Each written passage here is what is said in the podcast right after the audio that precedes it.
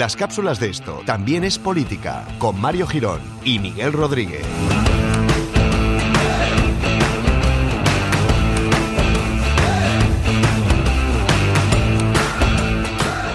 Bienvenidos amigos a una nueva cápsula de conocimiento semanal donde vamos a poder pues, descubrir cositas que realmente desconocíamos o no, ¿sabes? Igual son cosas que ya sabemos y os las vamos a repetir. Pues es lo que hay, chavales. Eh, aquí tengo conmigo a Perro Loco Rodríguez, ¿qué tal? ¿Qué tal, McMaster? ¿Cómo vas? Muy bien, aquí estamos. Pues nada, siempre al pie del cañón, dándolo todo. Hombre, como, como tu nombre, es que con tu nombre tienes que pasearlo, o sea, es así. Mario McMaster. Mario McMaster, tienes que pasar ese nombre por el mundo. Incluso añadiría Mario McMaster del universo, que me gusta mucho más. Venga. En fin, ¿de qué vamos a hablar hoy? Bueno, pues vamos a introducir un poquito las próximas elecciones eh, presidenciales en Francia. ¿Mm? Eh, vamos a hablar un poquito de los candidatos más que pueden resultar más relevantes, porque así ya, la, la- dado que se van a producir muchas fechas electorales, pues así no lo saturamos todo seguido. Recuerdo que la primera ronda se van a celebrar el 23 de abril. Hay 11 aspirantes a presidente de Francia. Eh, los, si no hay mayoría absoluta, que no parece que la vaya a haber, para ninguno de los candidatos, eh, se hará la segunda vuelta el 7 de mayo, dos semanas después, entre los dos candidatos con mayor número de votos. De ahí saldrá el presidente francés, pero es un non-stop, porque el 11 de Sí. junio eh, será la primera ronda, la primera vuelta de las legislativas, es decir, para elegir al Senado y a la Asamblea Nacional, y el 18 de junio será la segunda vuelta. O sea que, como ves, Francia ahí Madre a- ahí va on fire. Votando todo el día. Que te iba a preguntar, entre las diferentes rondas, supongo que se podrá celebrar, seguir celebrando campaña electoral, ¿no? Eh, Claro, eh, hay dos semanas entre la primera ronda y la segunda en la- el caso de las presidenciales, eh, una semana en el caso de las legislativas y lo único que esa campaña se reduce a los dos candidatos Hmm. eh, que hayan obtenido más votos en, dependiendo de la elección. Claro, eso te iba a preguntar también. Los dos que ganan siguen, los otros ya dicen, venga, hasta luego, ¿no? Los otros les, les hacen una hora caigo. Ah, vale, eso estaría guapo, joder. Eso sería maravilloso. Hombre, pero Vale. imagínate para anunciar el resultado de las elecciones, que los pongan a todos ahí y, Hmm. y los, los dos que se queden aquí en el escenario son los que se van a la segunda vuelta y los demás a la para abajo. Sí, sí, sería, vamos, espectacular. Mucho más divertido que ahora. Bueno, eh, voy a hablar de los cinco candidatos, brevemente, de los cinco candidatos que van a resultar más relevantes para que sobre los que hablan los medios, básicamente, para que cuando nuestros eh, oyentes lean sobre las elecciones francesas, pues más o menos sepan a qué se están refiriendo. Voy a ir de los que a día de hoy eh, tienen una menor intención de voto media. He tenido que hacer medias, tío. O sea, Hmm. de menor. Joder, vol- volviendo a las matemáticas Sí, del tío. colegio. Sí, tío. Eh, de menor intención de voto media a mayor intención de voto media. Le- Vale. Aunque voy a ir haciendo aclaraciones sobre el proceso. El primero del que voy a hablar se llama Benoit Hamon, aunque aquí en España todo el mundo le llama jamón, Hombre. porque tiene una H y eh, por- se, cree que, excepto en España, en el resto del mundo también se pronuncia. Pero bueno, Es que en España siempre hemos adaptado mucho los nombres, ¿eh? sí, puede ser. Re- Recordemos cargable. Bueno, Sí, sí. pues. Y, y co- como era Kiriki Douglas también, venga. Hombre. Bueno, Maravilloso. es- este Benoit Hamon es el candidato del Partido Socialista. Es decir, hay que recordar que el actual presidente, el presidente saliente, es François Hollande, que, eh, por cierto, intentaré pronunciar un poco en francés. Te iba a decir al principio, he, estado practicando mi francés, pero sonaba muy mal. Eh, eh, Mm. ¿Vale? Pero bueno, voy a intentar pronunciar un poquito. Eh, François Hollande es el actual presidente de Francia, es el saliente, es el primero en la historia que estando en el cargo y pudiendo presentarse a la reelección no se va a presentar, porque las encuestas le decían que no, que creo que le salía a devolver votos.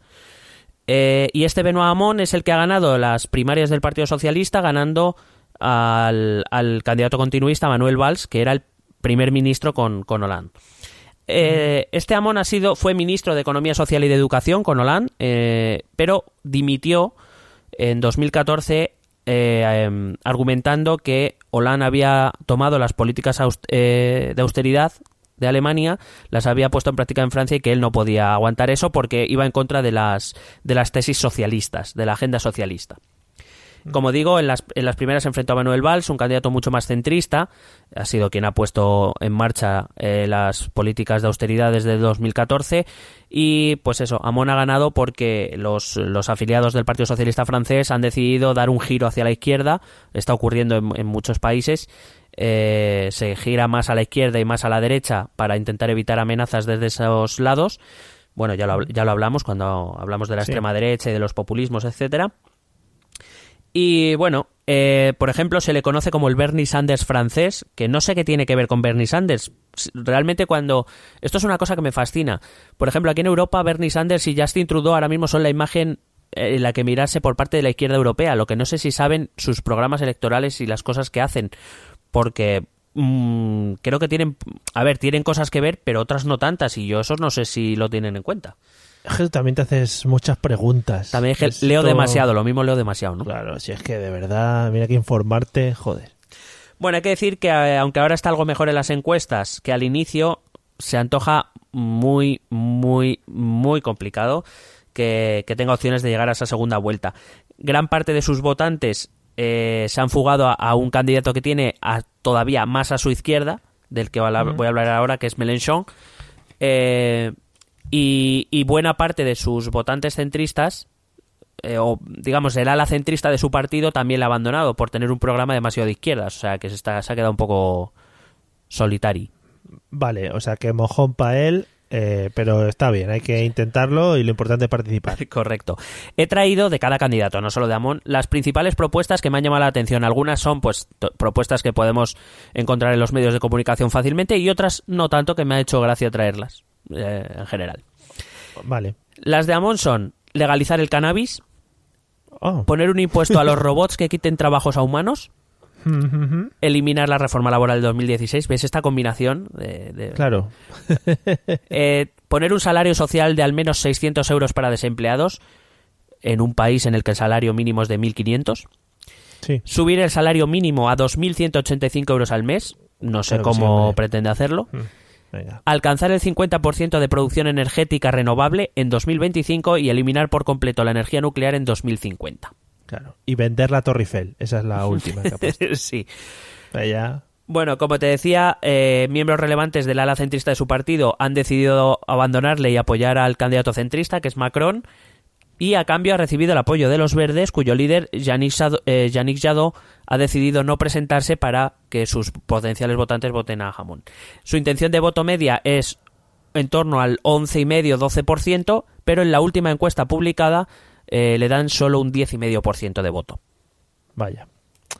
Otra vez será, amigo Amón. ¿Qué le vamos a hacer? Vamos con Jean-Luc Mélenchon, que es eh, su partido se llama Francia Insumisa.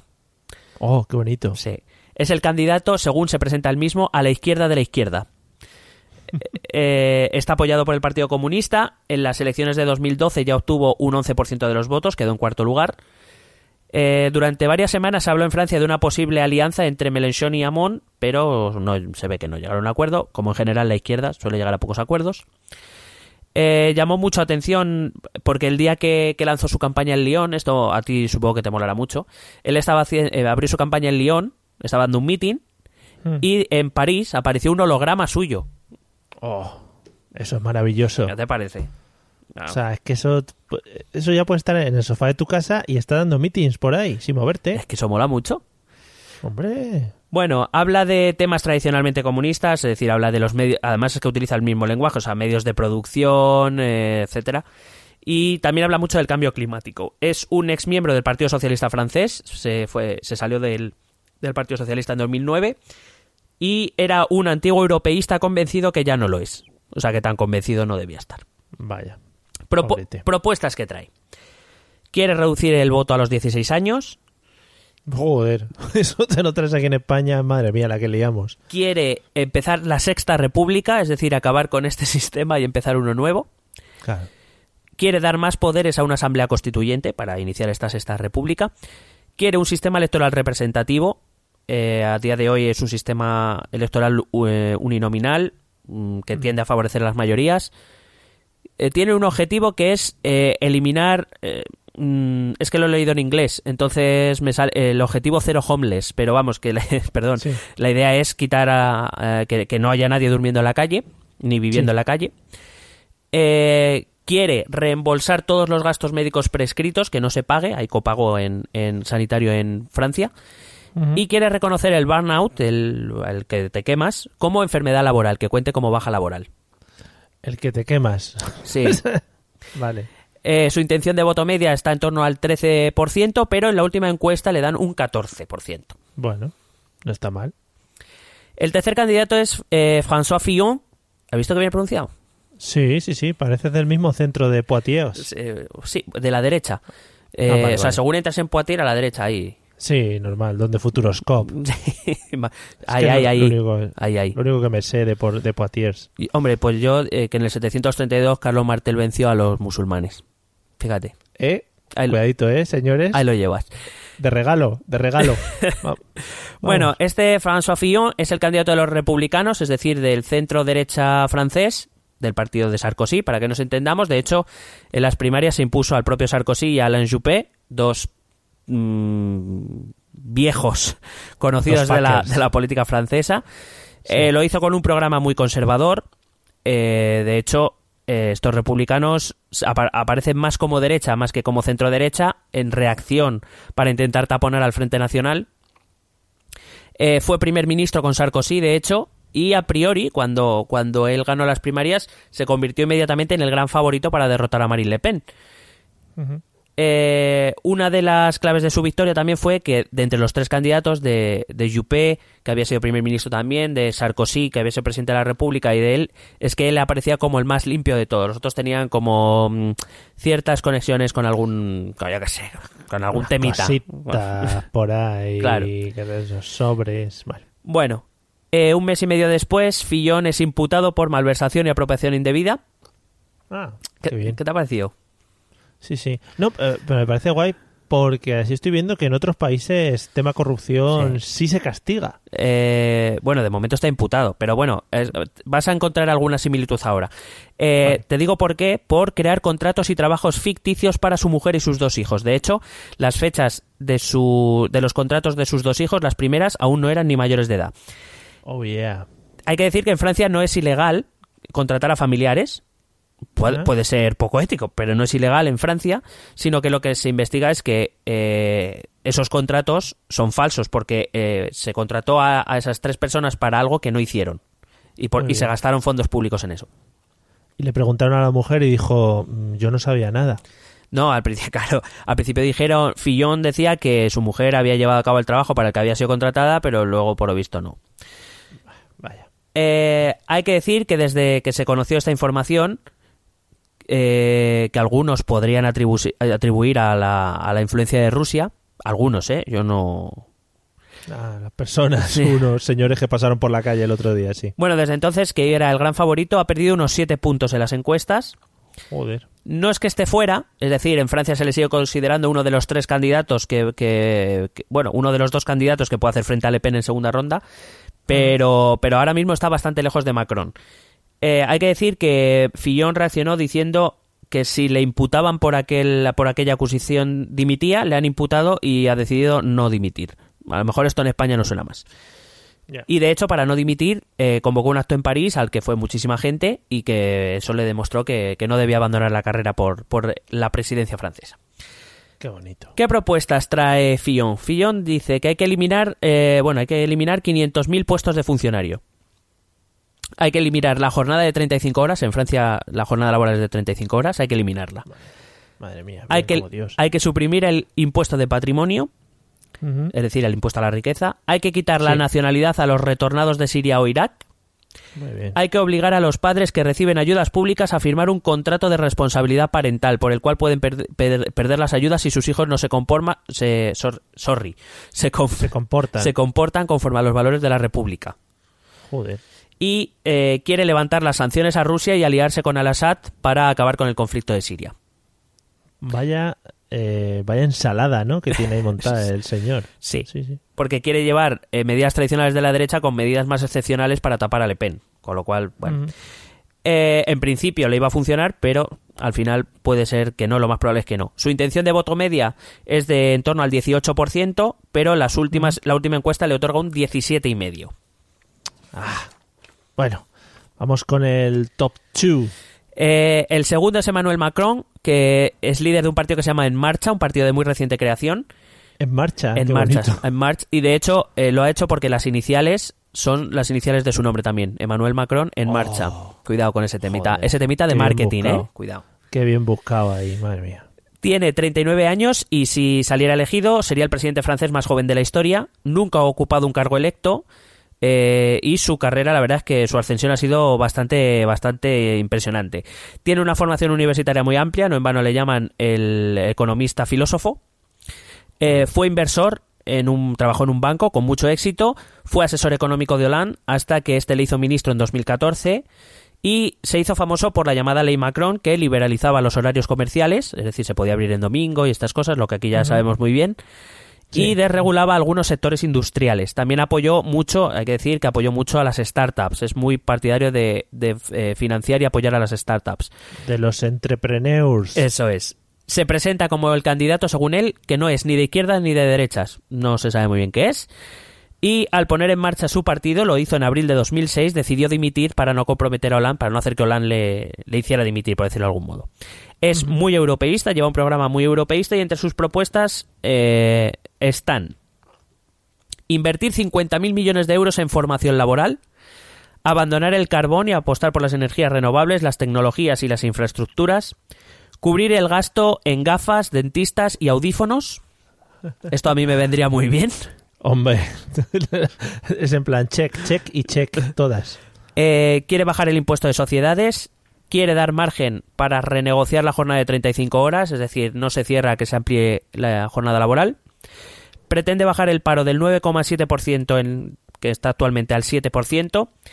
Quiere prohibir por ley el uso del móvil en los colegios a menores de 15 años y quiere dar un bono de 500 euros para los jóvenes de 18 años para que se lo gasten en cultura. Estaría guapo. eh, prohibición del móvil por ley. eh, si lo incumples, galleto. Hombre, pobre Xavi, ¿cómo te pasas? Pero, qué, Pobre, pero qué galleto se llevó. Hombre, se llevó muy gordo. Hombre, es que, bueno, su intención, su intención de voto media es del 24%, pero en la última encuesta publicada en Francia le otorga el 25,5% de los votos e incluso le pone por delante de Marine Le Pen. Empezó siendo el tercero, bastante lejos de Fillon y de Le Pen, y ya la última encuesta le otorga el, el liderato. Vamos con la gran Pues, favorita de esta primera ronda, que es ahí. Marine Le Pen, del eh, Front Nacional, del Front National, del Frente Nacional. Mm, de- popular, de Judea. Correcto. Es que cada vez que hablas de eso me voy a la vida de Brian, no puedo evitarlo. Eh, ojalá fuera la vida de Brian. Ojalá, ojalá. Eh, tomó el liderato del Frente Nacional de manos de su padre, vamos, que se lo quitó en 2011, hay que decir que eh, ya habla muy mal de su padre.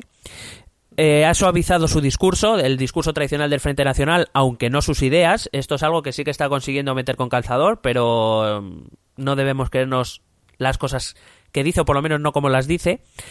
En las elecciones de 2012 quedó tercera, obtuvo el 17,9% de los votos y obtuvo muy buenos resultados en las elecciones regionales de 2015.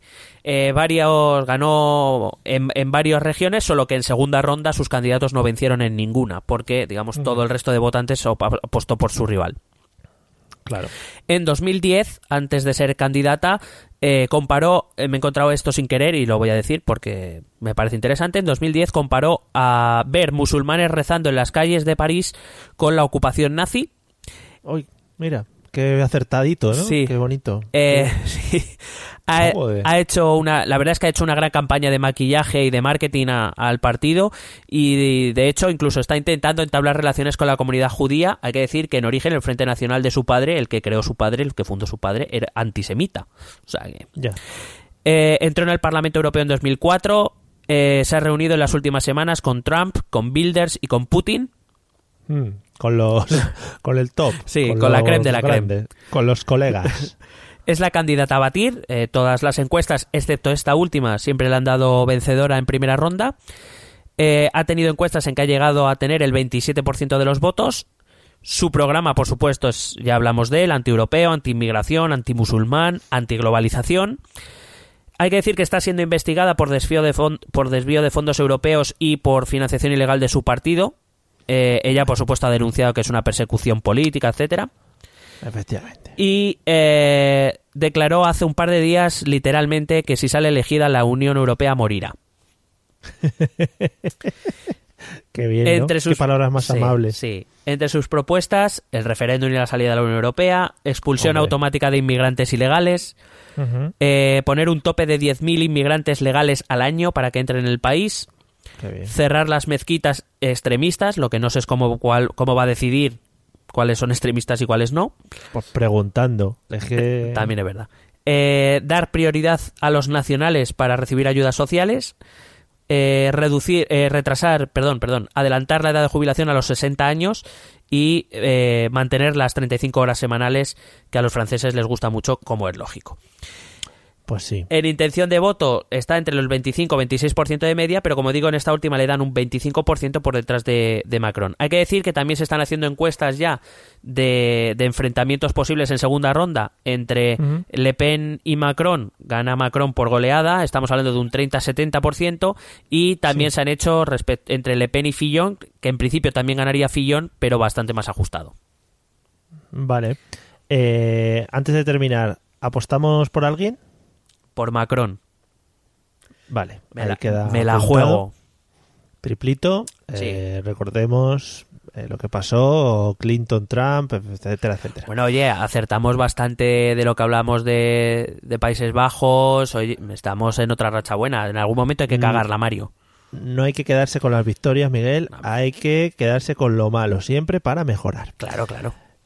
Bueno, amigos, eh, esperamos que os haya servido de guía para poder seguir las elecciones francesas, por lo menos para saber pronunciar, como lo ha hecho Miguel maravillosamente, los nombres de todos los candidatos. Sobre todo es que me, Pero- me sale muy bien François Fillon.